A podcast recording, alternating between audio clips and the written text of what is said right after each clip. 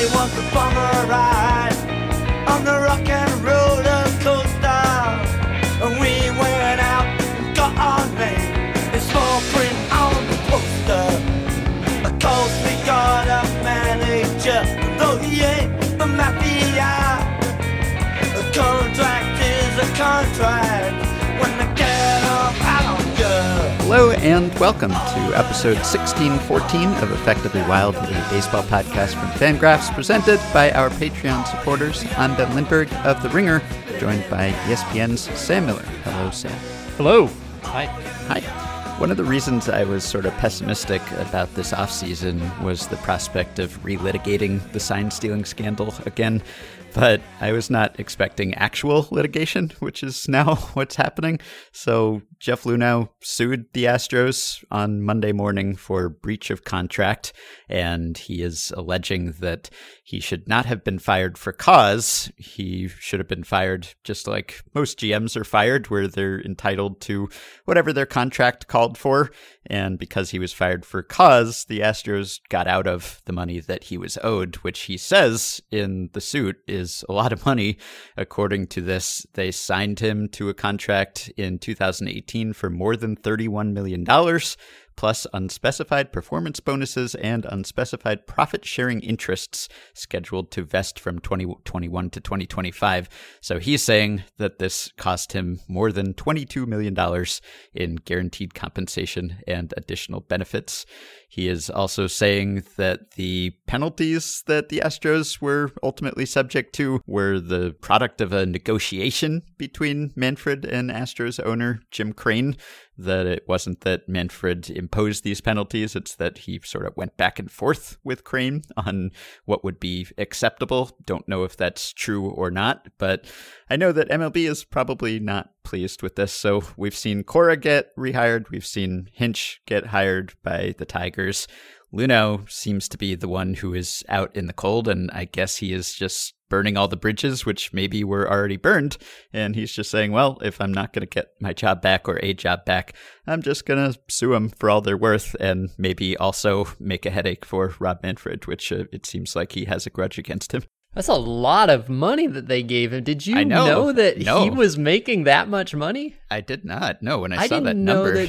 Yeah, I didn't know that GMs broadly were. Like, I knew that Friedman had gotten a huge deal and that that was sort of seen as the. um like the most uh, kind of pro- prestigious contract that a GM had had. I, I didn't realize that just like I mean, you know, not like Jeff Luhnow is like uh, you know considered replacement level or anything, but I didn't know that just like you know GMs were making thirty one million dollars now. Yeah. Apparently, No, I don't know how many years that's for, and that was coming off a World Series winning season, and that includes bonuses and profit sharing. So I don't know exactly how he's getting to that number, but it's still a big number. Yeah, I kind of did a double like he was too. like like yeah, Friedman had to be recruited. He was swooped in on by Mm-hmm. a much larger budget team, and so it, and and that kind of shocked everybody at the time. Even like the the the amount that he was given seemed to be like a, a new level. But Luhnow was just there on the team. Presumably they, you know, like you just wouldn't. I don't know. I wouldn't have guessed. I would have guessed if I if I'd have guessed, I would have guessed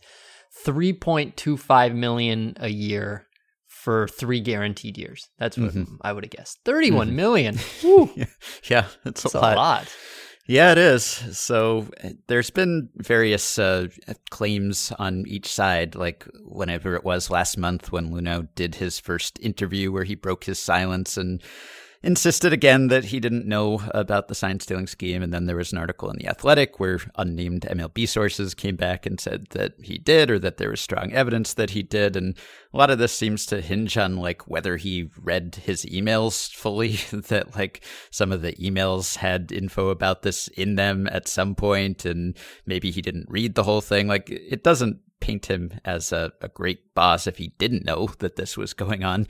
I guess there are degrees of culpability here, and it seems like he was dismissed in part, at least, for just not making clear what the expectations were or what the new rules were, and just not telling the players or the field staff what they could or couldn't do. So he's trying to clear his name maybe a little bit. He's trying to claw back this money, which I guess makes sense given how much it apparently is. And maybe he's also trying to make Manfred and MLB look bad. And it would not shock me if there are things about MLB's investigation that the league would prefer not come to light because it seems like they were eager to get it over with. A, a, lot of people were not happy with how it was resolved. I think it's understandable that players were not suspended, but I think a lot of people did not understand what, that they were not suspended. So I don't think MLB wants this to come up again and for another offseason to be about the sign stealing scandal and for who knows what documents to come up during discovery here. So I wonder if he's just angling for a settlement here, or maybe that's the most likely outcome so that they don't actually have to air all of this. Apparently, it's not clear whether this can proceed in court or whether it would have to be subject to an arbitration according to the terms of Luhnow's contract. But it seems like he's uh, either given up on on getting a job in baseball or or he's just ready to sort of fire whatever ammunition he has here and I'm sure the league would like to silence him if possible. You think that this rules out the possibility of him getting a different job in baseball? I don't think it helps and I think he was already the least likely. I mean, the other two guys, Hinch and Cora, have already gotten those jobs. It didn't seem like people were lining up to give Luhnow a job the way that they were lining up for Hinch and Cora. And mm-hmm. it just seems like a lot of people don't like Luhnow and and they like Hinch and maybe they like Cora too and yeah. so they were willing to forgive. I just mean you keep sort of like framing this as burning the bridge and yeah. I'm trying to figure out whether you think there actually was no bridge mm. and or whether you think that if there was a bridge that this would actually burn anything. I think there might have been a bridge to some sort of position. I don't know whether someone would have just given him a GM job on day one, but I think he could have gotten some special assistant job or something and some less public, less visible role, and then maybe worked his way back into a more prominent position when people's memories faded. I, I think that could have happened this just seems to me like I don't know, bringing this up again. I guess you could say if he's trying to assert his innocence or, or that he didn't know about the extent of this, then he's trying to clear his name. He's trying to make himself more palatable. But it seems to me that just like going back into the breach here and suing and suing his former team might make a, another team that would consider hiring him less likely to do that. And while this litigation is going on, like you're not going to hire him while this case is proceeding, probably. And I don't know how long this will take to straighten out. So I think his bridges were more burned than the others to begin with, but this probably burns whatever was left at, at least for now. You know, yeah. and he could probably just switch into some other industry and, and get a job if he wanted to. Or if he was making this much money, then maybe he just doesn't need to get a job for a while. He's probably fine. Yeah, I mean, can you imagine thirty-one million dollars? Can you just imagine how much money that is? Uh, yeah. I can't imagine working any job long enough to get thirty-one million dollars. Like any job I had, any job that I had, if you got me up to, there is a point that I would quit working, and that point is probably way less than thirty-one million dollars. In other news that MLB probably does not want aired, I, I, talked a little bit last time about the Justin Turner decision and the lack of discipline there. Don't know if you have anything to add on that subject, but it seems to me that it was uh, kind of curious how MLB pivoted almost about faced from almost entirely blaming Turner in its first statement to being a little more measured and taking some re- responsibility on itself for Turner's conduct or their, I guess, failure to prevent Turner from doing what he did in the statement that they released on Friday. And that might just be because they conducted an investigation and they talked to people and there were some mitigating circumstances. But it could also be because they just kind of want to move on from this too. And that if they had tried to suspend Turner, then maybe some things would have come to light that would have reflected poorly on MLB too. possibly the decision not to pull him from the game in the second inning when the inconclusive test came back, which we've talked about, but also, there have been some comments by a couple of Dodgers in recent days that really cast into question the whole concept of the bubble. And I've been talking about it and referring to it as a quasi bubble on the show because it wasn't really an actual NBA style bubble.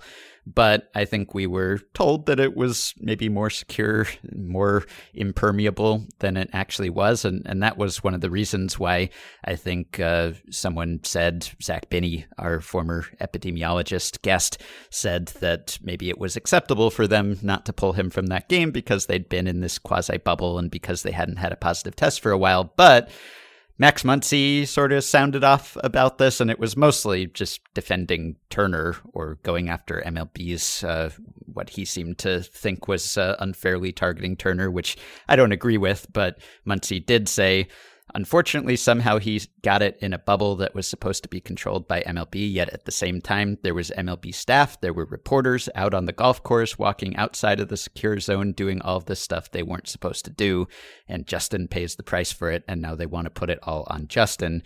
Joe Kelly went off at greater length about this, and he said it makes sense that someone got the virus. It's a secure zone, but it was the first time in my life I have felt insecure. I was insecure in the secure zone. It wasn't called the bubble, it was called the secure zone for people who don't know. We were at a nice hotel, a beautiful hotel in Las Colinas, and there is a golf course there. And I happen to have a room, a villa on the 18th green, which is pretty crazy because it's a secure zone. But my room, I would say, is no more than 20 yards from the green. It's still open to the public. So it's a bubble, except golfers are hitting golf balls next to my window and then crossing the secure zone tape line. People are yelling at them, and the golfers are yelling back, saying, No, I'm going to get my ball. It wasn't as secure as one might think because, like I said, there was still a golf course open to the public 20 yards away from us every single day. He said we weren't allowed to play golf according to the rules in the tiers, but I saw a lot of golf clubs in the hotel.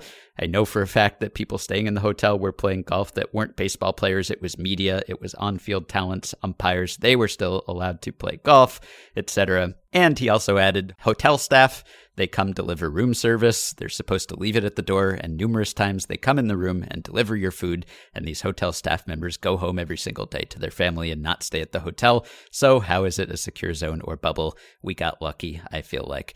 And then he said if we weren't aware as players to try and stay away from getting it and we let our guard down, I'm sure it could have been more than just one. So I wasn't in the quasi bubble. I can't speak to the conditions there, but it sort of seems like if they had tried to come down hard on Justin Turner and really scapegoat him, you know, whether fairly or even more so than he clearly deserved, then the Dodgers, who seem to all very much like Justin Turner and have his back, maybe to an even greater degree than they should, probably would have come out firing and sort of delegitimized the whole quasi bubble enterprise. So I would not be surprised if that was one reason why MLB backed off a bit and said, you know, it's it's our fault too. What a fun league this is right now. We we just transitioned yeah. seamlessly from uh, from the cheating GM shaking down the league because they don't want to spend another off season on the cheating scandal to yep. the uh, to the league's uh, uh, you know fig leaf mm-hmm. updated press release because they don't want people looking too closely at their bubble. Yes, I don't know though. I mean, people aren't mad at Justin Turner for getting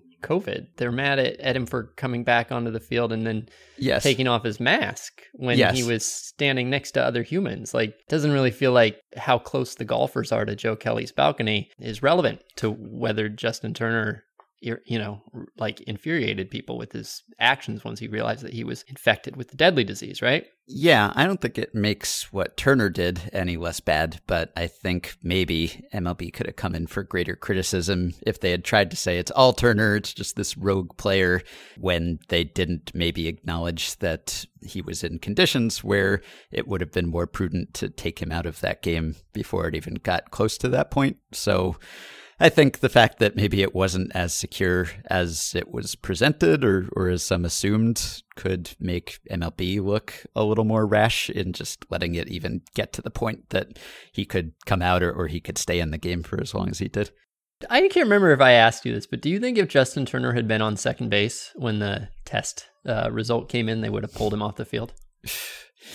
Uh, I kind of think not. I kind of think they would have waited till he got back. And I guess, in fairness, like uh, he's probably not going to infect anyone when he's standing out on second base, but you never know. I mean, it seems like there was not much or any on field transmission. And, you know, when they're out in the air and uh, probably not standing quite next to each other, maybe the risk is a little lower than when you're off the field. But he should have been. It just, it would have been so visible. Like the way that they ended up doing it, where it was between innings, and then like either people didn't notice that he was gone at first, or no one quite knew why he was gone, or what the sequence of events was, and then all of a sudden the game was over. But if they had come out in the middle of the game and told him too, because he wouldn't have known why right. he was getting pulled from the game. So there would have been a big discussion, maybe an argument of some sort about it. It would have been very visible. So I think they would have been really pretty desperate to avoid that. Hmm. All right. Well, we can transition, I guess, from uh, litigation and, and suing over the sign stealing scandal and uh, suspensions or non suspensions because of COVID to the free agent market. Is, is there anything you want to get to before we do our topic today? No. All right. Well, we are here for our sixth annual free agent contracts draft.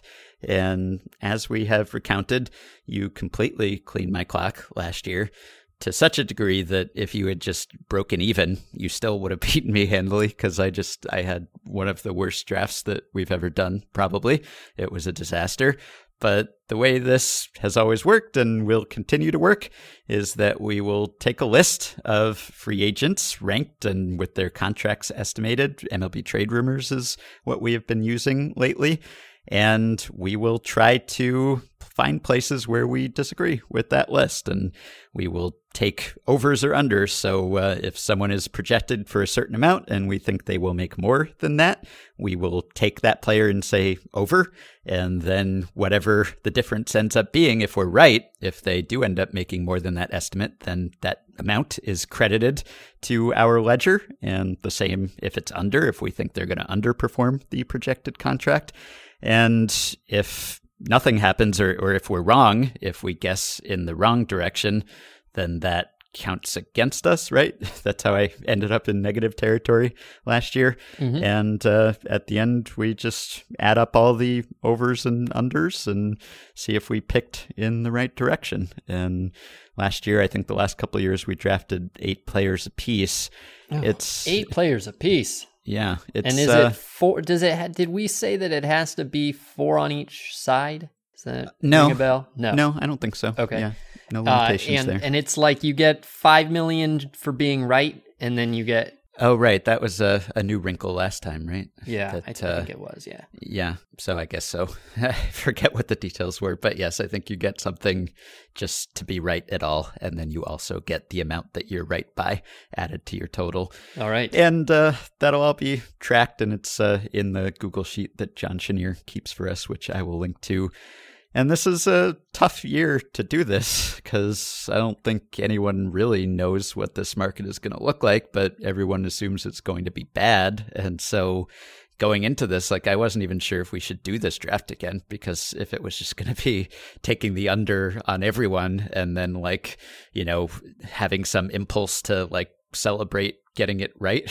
when when you know if it's just players getting underpaid or, or getting less than they would have been worth in previous off seasons so i don't want to be like uh, taking a victory lap about that all off season but i think mlb trade rumors obviously has factored that into its estimates. And i don't know about you but i do have some overs here. I'm, I'm not going all under so hopefully it won't be too depressing yeah, I think there are plenty that I would have overs on normally. There's so many I would have overs on normally. Yes. That my mind is just not going to be able to adjust enough. So I definitely no. am still almost my first response to every one of these is over. And then I have to remind myself why these are so low in the first place. Right. And there has been I guess one somewhat prominent free agent signing. One player who was on this list has been signed. Robbie Ray went to the Blue Jays for 1 year and 8 million, which isn't over because mm-hmm. MLB trade rumors had him at one year and six million, so it's possible to go over. And this market as a whole is like uh, it's pretty bottom heavy, I guess, or, or pretty evenly distributed. Like the, the top of the market, there are a few marquee guys. Obviously, Mookie Betts could have been on this market, but signed the extension. So there's not as much top tier talent as last year's, let's say, but I think there's more depth. But, you know, I think even more players will be added to the free agent list as uh, players get non-tendered sometime soon. Probably, I don't know how arbitration's going to work this year. That's a whole mess because uh, arbitration's based on comps and you know what players got paid before. And this year there's a short season, so you can't compare counting stats. So there doesn't really seem to be a, a method that everyone has agreed on for how arbitration is going to work this year. So that's just going to be a, a bit of a mess too. Anyway, we'll see. But let's get to the draft, I guess. Just curious, like, uh, is it your hunch that collectively, I guess collectively, do you think that MLB trade rumors looks? I, I don't know. I'm asking you to maybe give away too much, but are you in a, a state where you feel like contracts are in free fall this year or that there's still resilience? Because the most, the best evidence we have for resilience probably is that Mookie Betts got his extension. And that was a, you know, huge commitment by a major league team that there will be baseball and fans that they will keep selling tickets in the somewhat near future mm-hmm. and that was not a small investment right i mean they they put you know almost half a billion dollars behind the idea that baseball is coming back in some mm-hmm. way, and that's the biggest investment that any team is is going to make uh, or put behind a, a prediction on the future of baseball. Like mm-hmm. Trevor Bauer will get paid plenty, but no one's gonna no one's gonna be asked to put four hundred million dollars behind their belief on the future of baseball. The way that the Dodgers did put four hundred million dollars behind it, and then on the other hand, I, I feel like the Brad Hand day was the day yeah. that everybody went, oh my gosh, like it's an earthquake because. Yeah Brad Hand, so correct me if I get any of this wrong. Um, I haven't been following it that closely, but Brad Hand, uh, Cleveland's closer, was uh, had a $10 million club option with a $1 million buyout. Mm-hmm. Um, and uh, Cleveland waived him uh, in the hopes that someone would basically take him so that they wouldn't have to pay the $1 million buyout. So they had already decided that he was not worth, you know, $9 million for a one year deal. And then they hoped that someone would claim him so that they wouldn't have to pay the million dollars. And right. nobody did, which suggests yeah. that nobody else thought that he is worth a $10 million one one year deal. And Brad Hand, just to be clear, is an elite. I mean, he's like a top five reliever in baseball probably right now.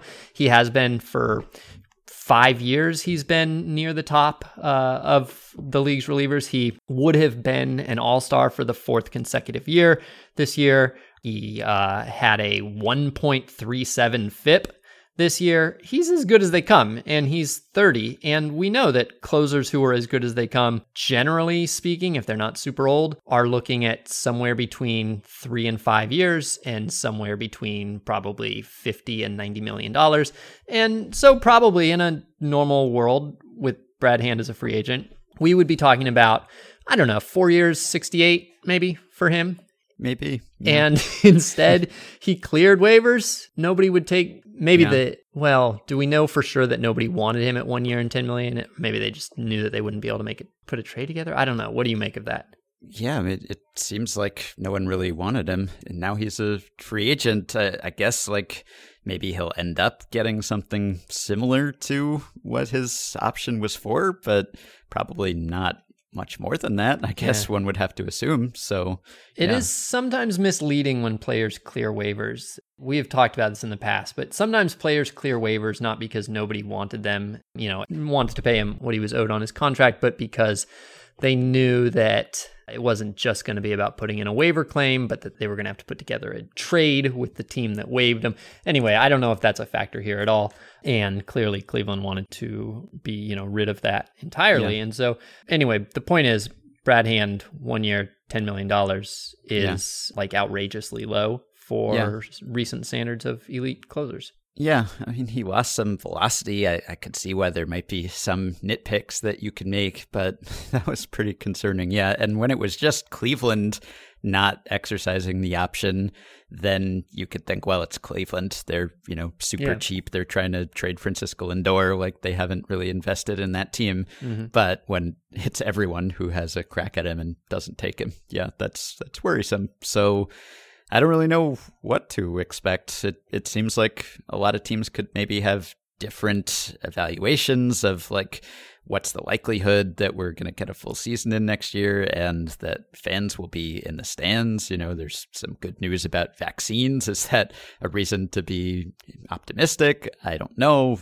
Different teams suffered to varying degrees this year because of the lack of attendance. So there's just so much uncertainty, but it seems like everyone is pretty united that it's going to be bad. So. Mm-hmm We'll see how bad. All right. So All right. I don't know who's uh, who's starting here. You won last year. I guess that uh, gives you the right to choose. Is that how we do this? I I don't know how we do this. All right, random number generator. okay. I'm going to pick a number between 1 and 2 and I've generated and you pick a number. I say 1 or 2. Yeah. 2. It was 1. All right. Okay. I go first. All right. All right.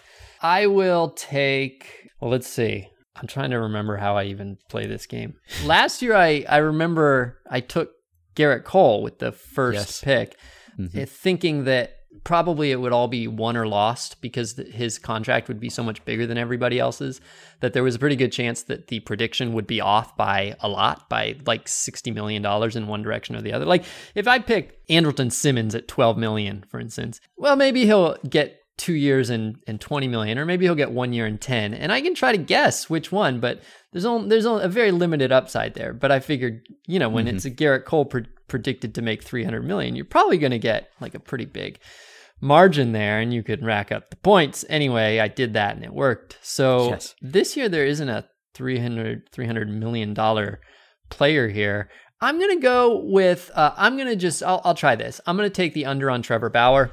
Yeah, that's going to be my first pick too. Bauer is predicted at four years and 128 million dollars. Of course, Bauer has uh, has in the past suggested that he would be interested in short term deals for as much of his career as possible, so that he could maximize his year to year salary. Kind of basically betting on himself that he he saw an inefficiency in the way that players uh, took longer deals that cost them year to year, and so if he thought to do that anyway, he might not take a four year deal at $128 million, uh, mm-hmm. uh, as this prediction goes. But furthermore, this if there was a year that you would uh, not want to lock in a lower average annual value, it would be the year when teams are all panicking about COVID. So I'm yeah. going to just guess that Trevor Bauer will go out there, be willing to take a $240 million deal if it shows up, uh, but that he will also be willing to take a one year, $36 million deal if, uh, if that's all that they're, um, you know, if, if that's what he's looking at. Mm-hmm. Yep, I was going to do the same thing. And with any other year, with any other personality, I guess, you would project more than this probably, or, or at least this much. You would not take the under on 4 and 128 coming off the season that he had. Of course, it was only a two month season, but still, is he the leading candidate to win the Cy Young Award? He's certainly one of the. He thinks candidates. he is. well, yes, that's true, but he might actually be, and yeah. you know, at worst, he'll be a second or third or something. And coming off that sort of season, normally you're looking to cash in. Absolutely. Like this is, you know, this would be great timing for him in most years, but it is this year. So I don't know. It, it would go against like the history of free agency basically to say I will take a one year deal after having like the best possible platform year. But because it's Bauer, because he has said that thing about one year contracts going year to year, and his agent said uh, something fairly recently saying that like despite his comments about only taking one year deals like they're open to any type of deal which you would expect. Like why limit yourself if someone wants to make an exorbitant offer? But there's some possibility that he will actually do that or take a short term deal just because of you know the market as you said. And i don't know like maybe teams will uh, want to see what happens if there is some kind of crackdown on foreign substances, as mm-hmm. uh, has been in the news again lately. Yeah. And he had that huge spin rate spike. Maybe they would want to wait and see, you know, what happens. So, yeah, I could see it uh, being fewer years and, and less money. So I think that's a good pick. And there aren't really a lot of other places to go for like a, a huge strike here for one of us because there are only what three contracts on this list that are projected for 100 million or more and I don't know, to me at least, the next two don't look wildly out of line or anything. So I don't know that there is uh, a place where I could stand to make as much as you could potentially make with the under on Bauer. I guess I will take the under on Stroman at 4 and 68, and I don't feel great about that, but I think the fact that he missed the entire year because uh, he had a calf injury and then he opted out. And so there's some uncertainty there. He also has a qualifying offer attached, and as we mm. speak, he has not oh. actually oh. Rejected gotta, it yet. Yeah, no, that's a good that's a good strategy. Always yeah. anybody who who's like uh, potentially on the fence about a qualifying right. offer. right. Your I think your only good pick last year turned out to be Jose Abreu, right? Taking the qualifying yeah. offer even though it was less than the average annual or more than the average annual value of what you I can't remember. Anyway, yeah, that yeah, was then he ended up signing the extension, but that Oh yeah, that's what it was. Yes. yeah. He immediately signed the extension that would have made you the loser, yeah. but yes, because there you go. Yeah. So Stroman, I think he probably will reject it, but I don't know. He's he's uh, on the borderline. He, he has to think about it. Like clearly he is thinking about it because he has not yet rejected it as we record on Monday afternoon. So some potential that he just accepts it, in which case this works out for me. And even if he doesn't accept it, then he does have the qualifying offer attached. So mm-hmm. there's some free agent compensation there. And he missed the the whole season. So yeah. there's uh, some question marks about how he will be in 2021. So, you know, and even if he doesn't want to take the qualifying offer, he could, I suppose, still take a one year deal for a little bit more than the qualifying offer just to demonstrate that he's still healthy and good. And then in a better off season, go for the bigger long term deal. So, Stroman. Yeah. Yeah. He, yeah. Yeah. All right. Good, good, uh, good pick, especially okay. with the qualifying offer. Mm-hmm. I'm going to take an over here. I uh, I feel like I do want to have some overs, yeah. and I guess I'll take the over on Marcell Ozuna, okay. who is predicted here at four years and seventy-two million dollars. And you know, I mean, he came within 13 points of winning the Triple Crown. He's is he 30 yet? He he's not 30 yet. He will be by um, Wednesday. but he's not right now. he's still 29, which makes him young for a free agent. Mm-hmm. I feel like in a normal year, we'd be talking about maybe five and 125 for him. Mm-hmm. It's just impossible to know I, yeah. what, what any of this is going to do. But let's just say that in a normal year, I would expect a lot more than $18 million average annual value. Uh, but even in this year, four years might be a little light. I could see him getting getting five, uh, especially coming off that year with his age and with the uh, hope, I think, of a universal DH around the league uh, in mm-hmm. the somewhat near future. And also, you wonder whether maybe the bargain that teams and players make this year is that the salaries are going to be a little lower because of the uncertainty of 2021, but the length might be a little longer. Like that might be the bargain. Like teams might w- be willing to give a little on length as a as a salve to players that are really frustrated that they are not giving on mm-hmm. on dollars. Yeah, the thing about him that gives me some pause because he just he had an incredible offensive year, but he had to settle for a one year deal last offseason, or at least that's how it was often described that he had to settle for one. And so, whatever concerns teams had about him then, maybe not entirely allayed by a really great couple months. And I think the defense, like he he won a Gold Glove a few years ago. No one thinks of him as a Gold Glover now, and the defensive metrics are somewhat split on him. But the Statcast based outs above average had him, I think, as one of the worst outfielders again this year, and in limited time because he DH'd most of his games. So that I guess tells you what the Braves thought about him.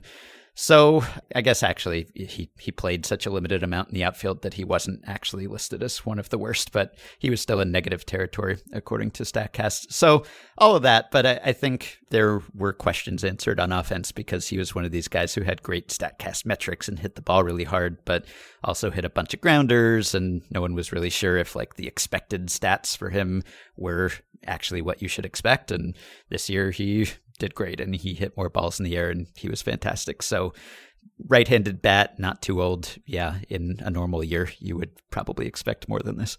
Before the season, I said something along the lines that it would be very hard for me to to have a that 60 games was not enough for me to really dramatically reassess a player, especially a veteran player, no matter what happened, good or bad, and that I felt like there were very few players whose who whose public perception was going to change very much based on what happened in 2020 that like if it was a bad year we'd say oh it was a short sample and a weird year.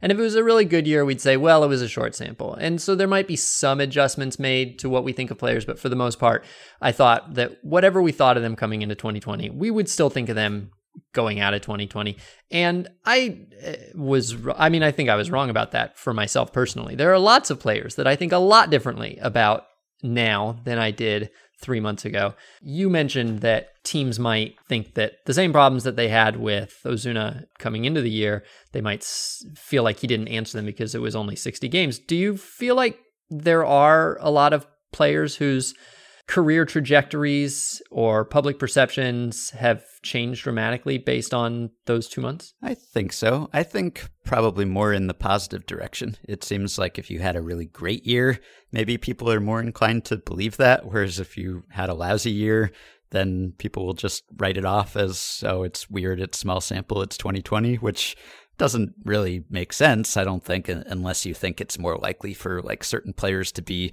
disproportionately affected by the stress and the lack of fans in the stands, you know, the psychological aspects of things. But that's kind of my sense is that like people are just more willing to write off a bad year and treat a good year as actually indicative of an improvement. Mm-hmm. All right. I think I will take an over as well. Mm. I'm going to take mm. Mm. I'm going to take Marcus Semien mm. over. He is at one year, 14 million on the MLB trade rumors list here. And I think that on the one hand, he had a, a really lousy year heading into this, but it's what we were just saying. He uh, had, you know, a bad two months and I think he's sort of viewed as maybe kind of like a one year wonder because he had such a great 2019 and he was third place in MVP voting, but it wasn't really a one year thing because he was really good in 2018 too, at least on defense. You know, according to the metrics, he's become a, a better defender over time and maybe not so much in 2020, but again, you know, two months of defensive stats, who knows? So he's been like just like a slightly below average hitter, like every year of his career, basically, except for 2019. And so, yeah, that's probably not who he is, but he too is fairly young. He just turned 30 in September. And if you believe the defensive stats, he's been, you know, either uh, an above average player or an average player or like a superstar over the past uh, four years or so. He's he's been pretty consistently good, and he's young enough. And he did not get a qualifying offer, which might make you say, well, that means the A's didn't think he had much of a market, that uh, they didn't have to give him a qualifying offer because, you know, I, I guess like he would have taken it and they don't want to be on the hook for that. But you could also say, well, he's free of, of that uh, draft pick encumbrance. So maybe someone will pay more for him. So I would just think that on a one year deal, he could get more and that he's someone who, if he wanted a multi year deal, it would probably be out there for him. What is the qualifying offer this year? Uh, what was it? 18.9? That's yeah. what it was last year. So it didn't change? I don't remember.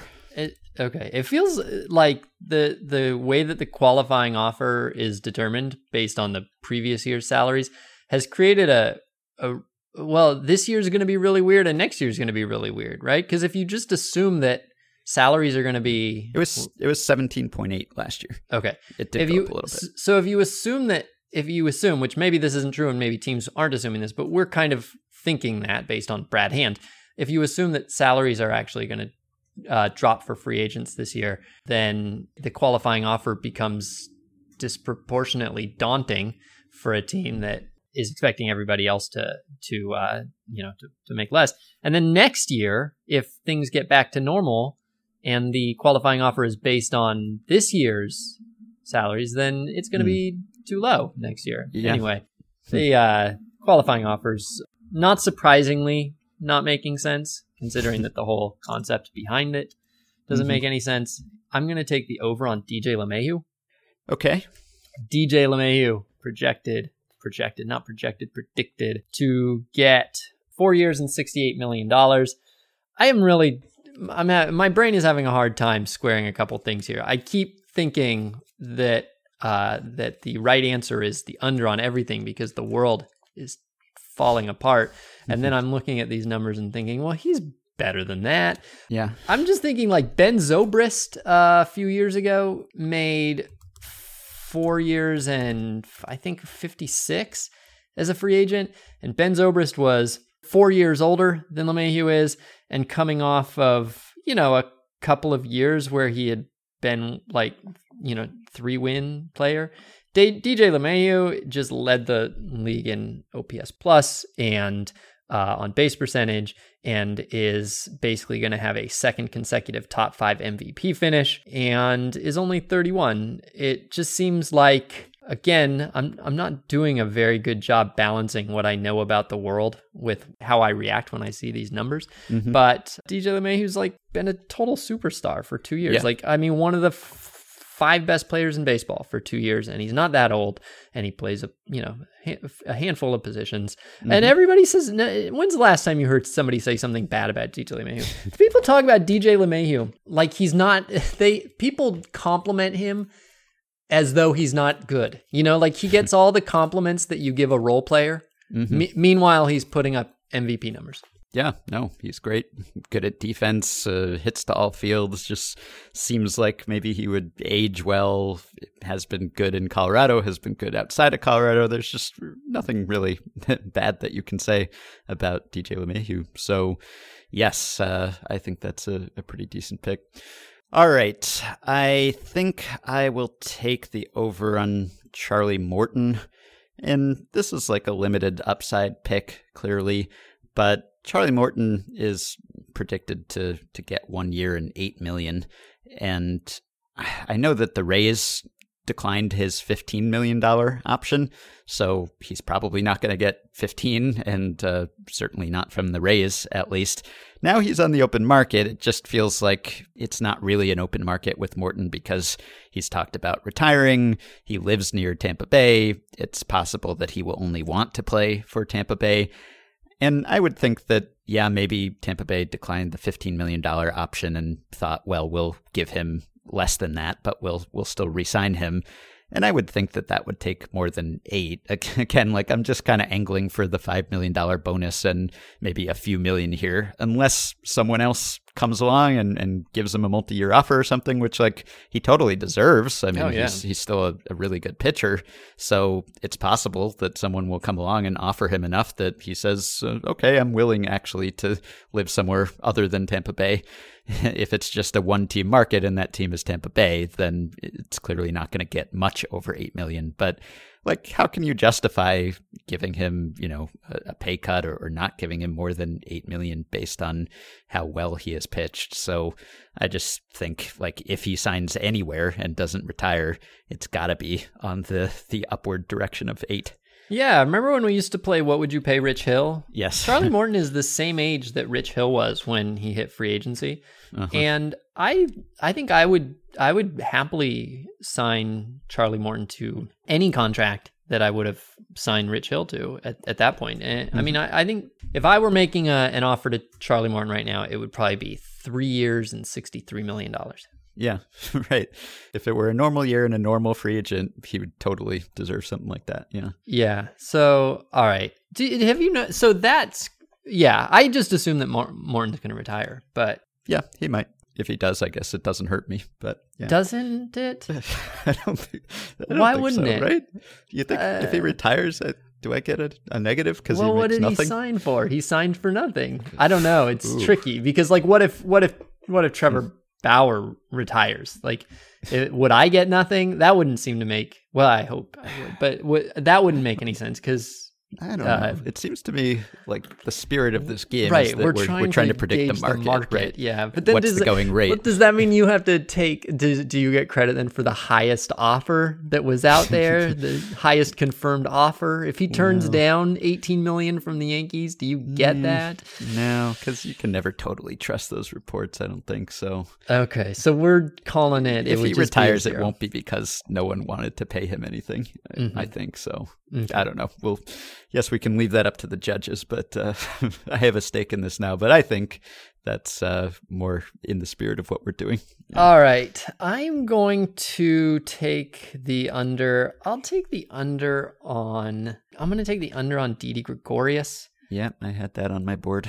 It's three years and thirty nine million dollars, and you know he he didn't have a very he did not have a robust market for his services after last year, and and that was partly because this I think that he saw this year as a a chance to play the the proverbial pillow contract season, mm-hmm. and it wasn't a bad year on the surface, but the exit velocities on his batted balls were really kind of troublingly low. And so I think that this might be a situation where his raw stats, I think if he had had a 120 OPS plus over the course of 150 games, then it'd be easy to say, well, that's, you know, he, that's how he, that's how he does it. He has low exit velocities and a 120 OPS plus.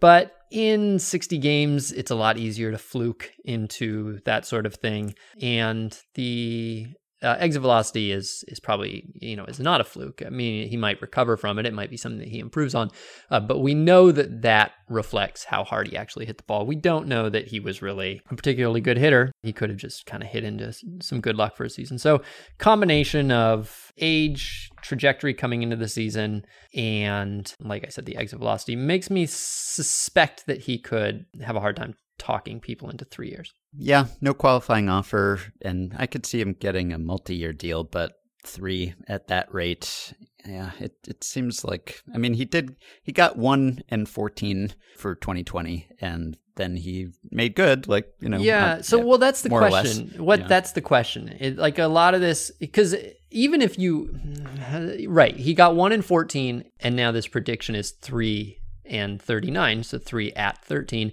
and if if it were not for the pandemic then then you would say well did he make good? Is is his is does he seem better now than he did 1 year ago? Will he seem better now than he did 1 year ago?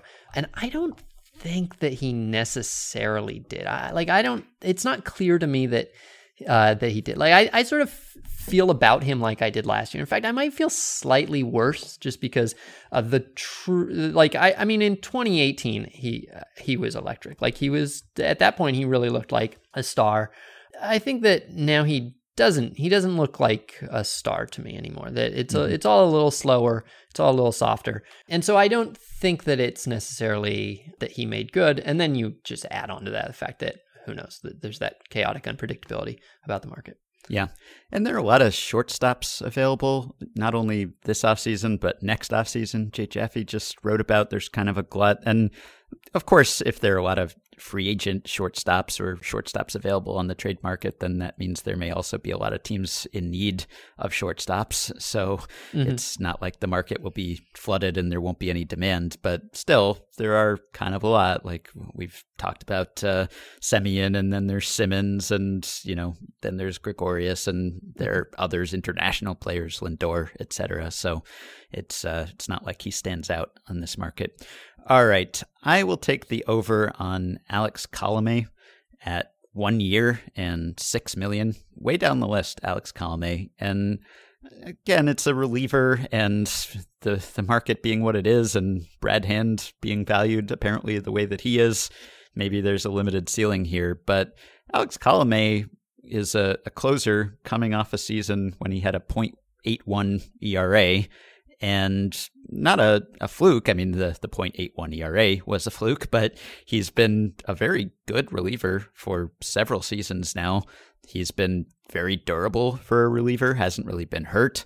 And I just don't see why he would not easily exceed this. Like I, I see that there's some concerns. Like he he did not strike out a lot of batters. That is for sure. He had a, a 14.3% strikeout rate. In fact, his strikeout and walk percentages were exactly the same. So that is quite concerning, of course. But he also gets grounders. He has had years when he missed bats. And not that teams are like paying for closers anymore or paying for an ERA, but uh, even his, you know, peripherals were pretty good, and he's just been solid for so long and uninjured for so long that it seems to me that he would be a pretty safe bet for some team that's looking at least for a setup guy for a couple years, let's say. So I think he could do better than that. I'm going to take the over on Jackie Bradley Jr.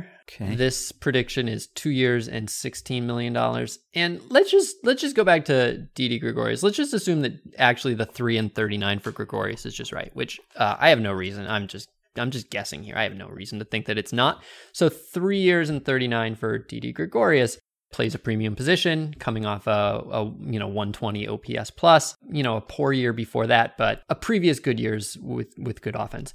So that all basically describes Jackie Bradley Jr. too. In a lot of ways, he's the same age as Gregorius, by the way, as well. So Bradley Jr. had a 120 OPS plus last year. He was like, I think he was maybe even top 10 in the American League in WAR because his defense is always fantastic, and it was presumed to be by these metrics that struggle with short samples, but presumed to be good again last year. That makes perfect sense. Bradley Jr., you can just, I mean, admire his defense with your own bare eyes. Mm-hmm. And I mentioned that, like Gregorius, the good offense came with a somewhat worrisome exit velocity.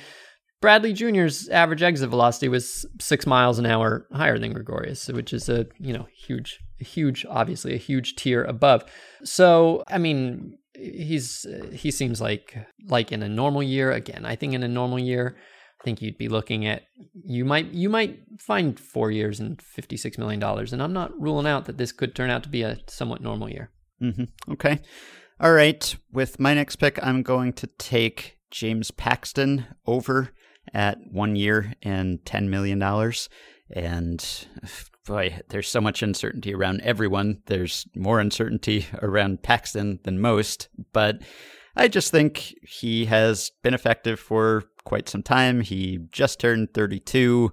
You can't really expect much more out of him than, I don't know, a 130 innings or something at this point. Like he's topped out at 160 in his career, and he's coming off a, another injury plagued year when, you know, when he was healthy and pitching, he was still missing bats and his peripherals were still pretty impressive but he did lose a lot of velocity. It just seems like that was maybe because he had a back injury and he was perhaps coming back a little too soon from that. So this is like entirely dependent on him getting a clean bill of health. And with Paxton, I don't know how clean a bill of health can be at this point. Like you're just going to pencil in some amount of missed time every year. But if he's more or less healthy, given his track record of pitching well when he's available, I think he could either get more on a one year deal or maybe some team has some sort of like incentive laden multi year deal for him to rebuild his value a bit. Just seems a little light for me, but again,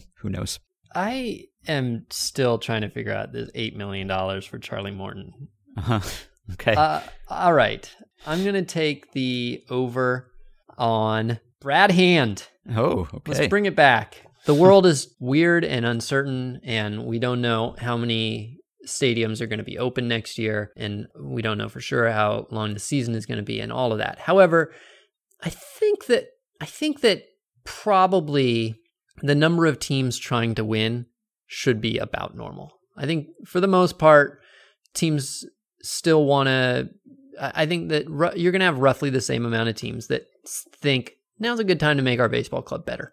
And Brad Hand is like he would make any baseball club much better. It just clear as day. All teams need more relievers. All teams need the the teams that have good relievers. They even want good relievers more because they can see themselves in the postseason and they want to have a deep bullpen of great relievers. I think that Brad Hand is going to have like I, I know that I know that he just pass through waivers. But I think there are going to be 22 teams that call Brad Hand's agent.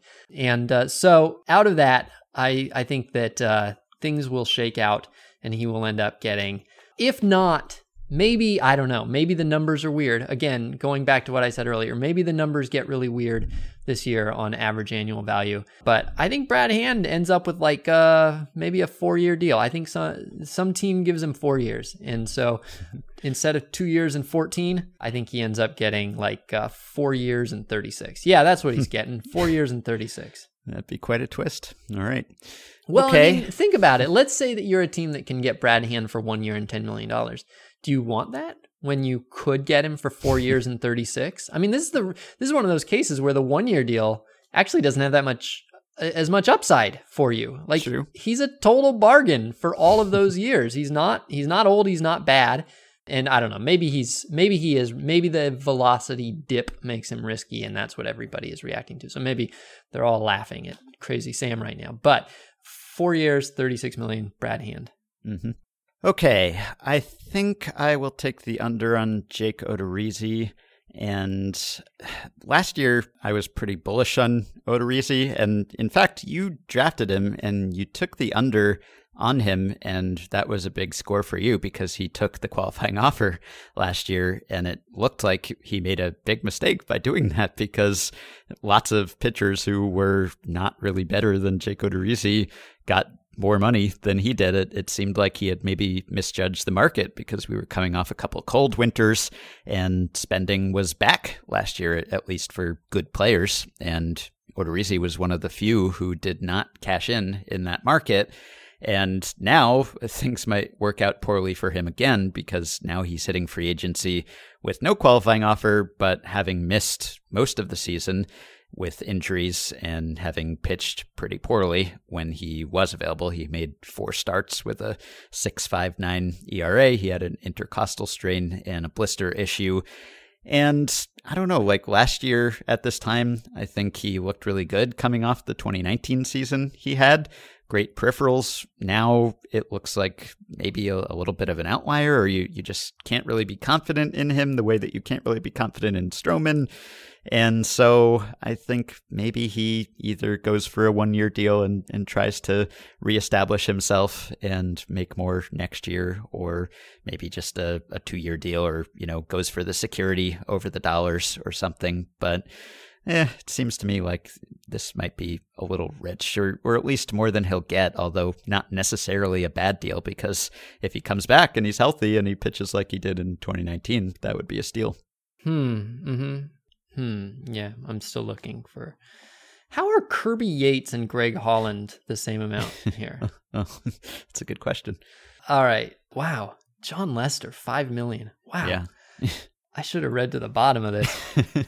uh I will. Wow, there's some famous people at the bottom of this list. Yeah, getting one year deals for like mm-hmm. four million bucks. Chris Archer. Wow. Yeah. yeah. Four million. All right. I will take Carlos Santana. Okay. The mm, uh over. Take the over. you took him and you weren't sure which direction to no, go. That's no, I was sign. I was giving you room to maybe guess. Okay. I mean, I think that the if you're talking about how a 60 game season can really mislead people on the statistical side, the the two main ways are that you're going to have some crazy wars because the difference between like plus three and plus seven defense in 60 games is is absolutely margin of error territory and yet changes you from being you know like 18th in the league in war and like 84th and so there's going to be that. And then you're going to have batting averages. And there were a lot of really good hitters who hit under 220 this year. And part of that is that the game you know it's a low batting average environment. But I think that like batting average fluctuates a lot and it fluctuates in 60 games a lot. And so you look at somebody like Carlos Santana, who over the last five years has been not not at the very top level of hitters, but consistent and one of the probably, I don't know, 30 or 40 best hitters in baseball throughout that time. And then the batting average plummets to 199. It drags a lot down with it. Uh, but he led the league in walks. He still, to me, looks like a very good hitter, very strong hitter, very controlled hitter. And he's a little old. And it is true that a one year deal might be all that a fairly old DH slash first baseman is looking at right now. But I think that Carlos Santana, is that who I picked? Yeah. Uh, yes. I think he's I think he's got a little bit more than that in him and we're what is this the 7th round yes. and in the 7th round I'm looking for places where I might get a half million dollar win. hmm All right. I think I will take the over on Andrelton Simmons at one year, 12 million. And gosh, I, I just, I think of him as such a, a good player that that just seems low to me. Maybe I'm overrating him, but this year he was, uh, you know, basically a league average hitter, which is more or less where he usually ends up.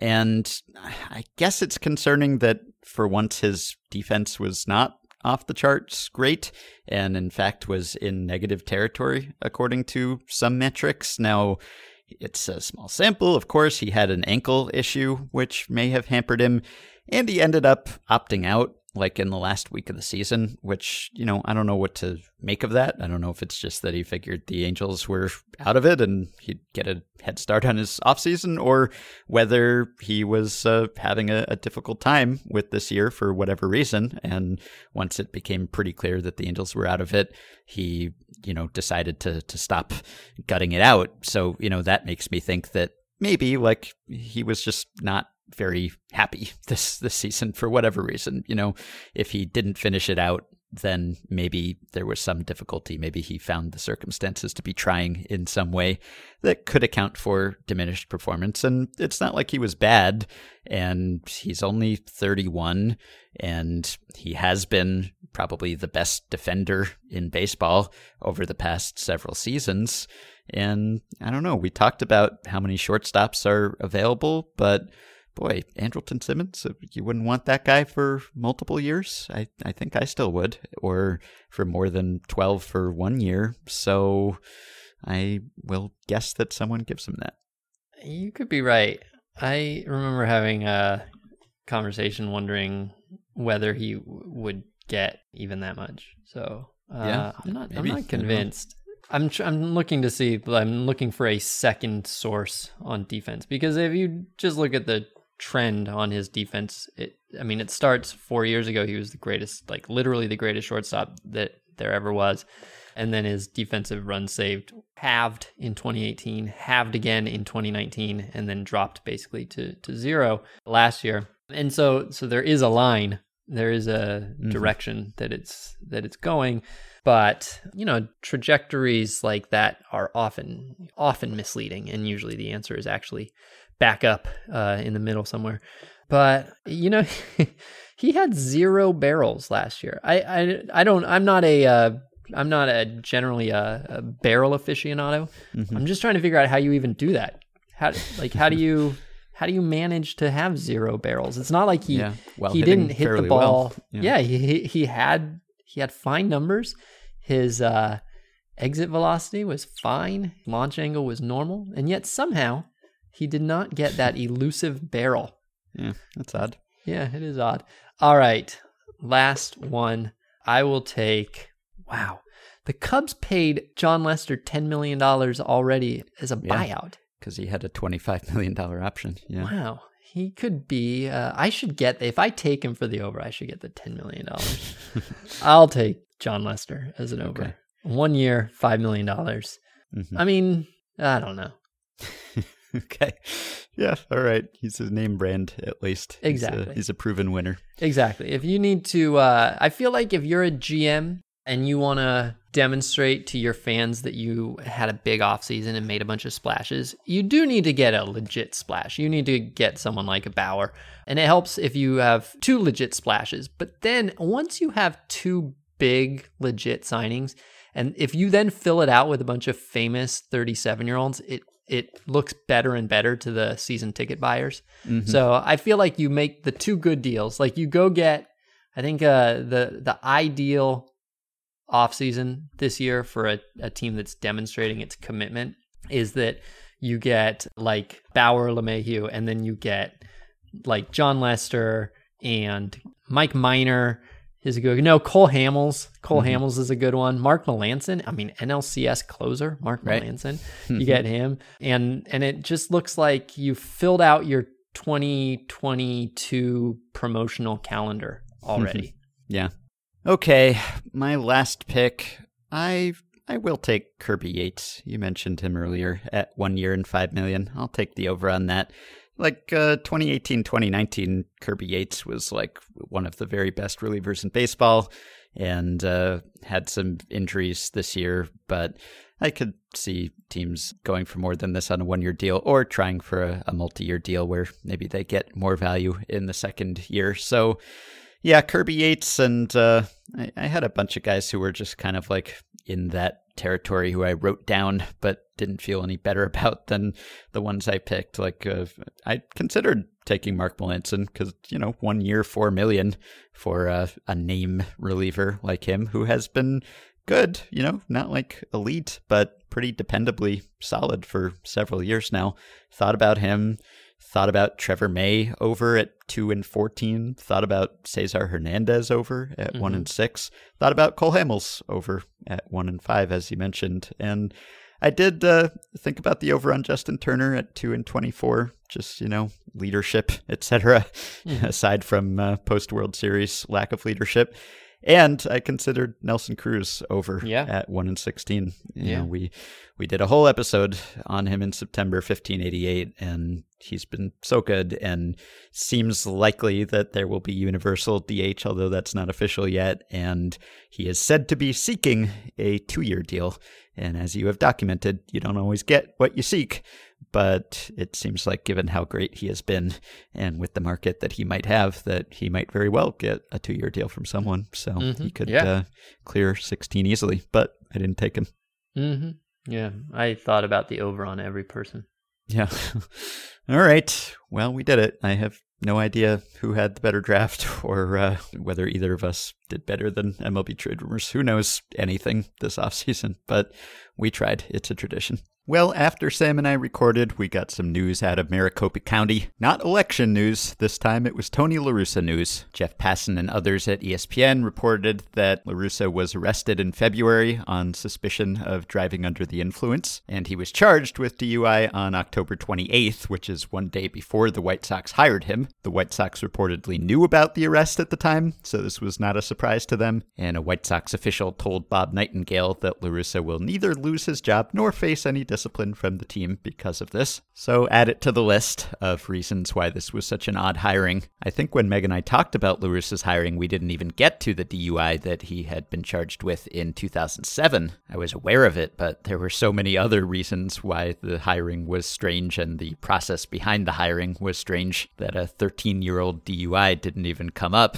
As far as we knew, it was a one time thing. Now we know it was at least a two time thing. So maybe we'll talk about this more next time as more news surfaces. But when he pled guilty to the 2007 charge, La Russa said, I accept full responsibility for my conduct and assure everyone that I have learned a very valuable lesson and that this will never occur again. Well, it seems to have occurred again, and there's really no justification for that. That will do it for today. Thanks as always for listening. You can support the podcast on Patreon by going to patreon.com slash effectivelywild. The following five listeners have already signed up and pledged some small monthly amount to help keep the podcast going and get themselves access to some perks. Michael, Bertel Spolander, Michael Mandelbaum, Chris Von Brecht, and Zach Trout.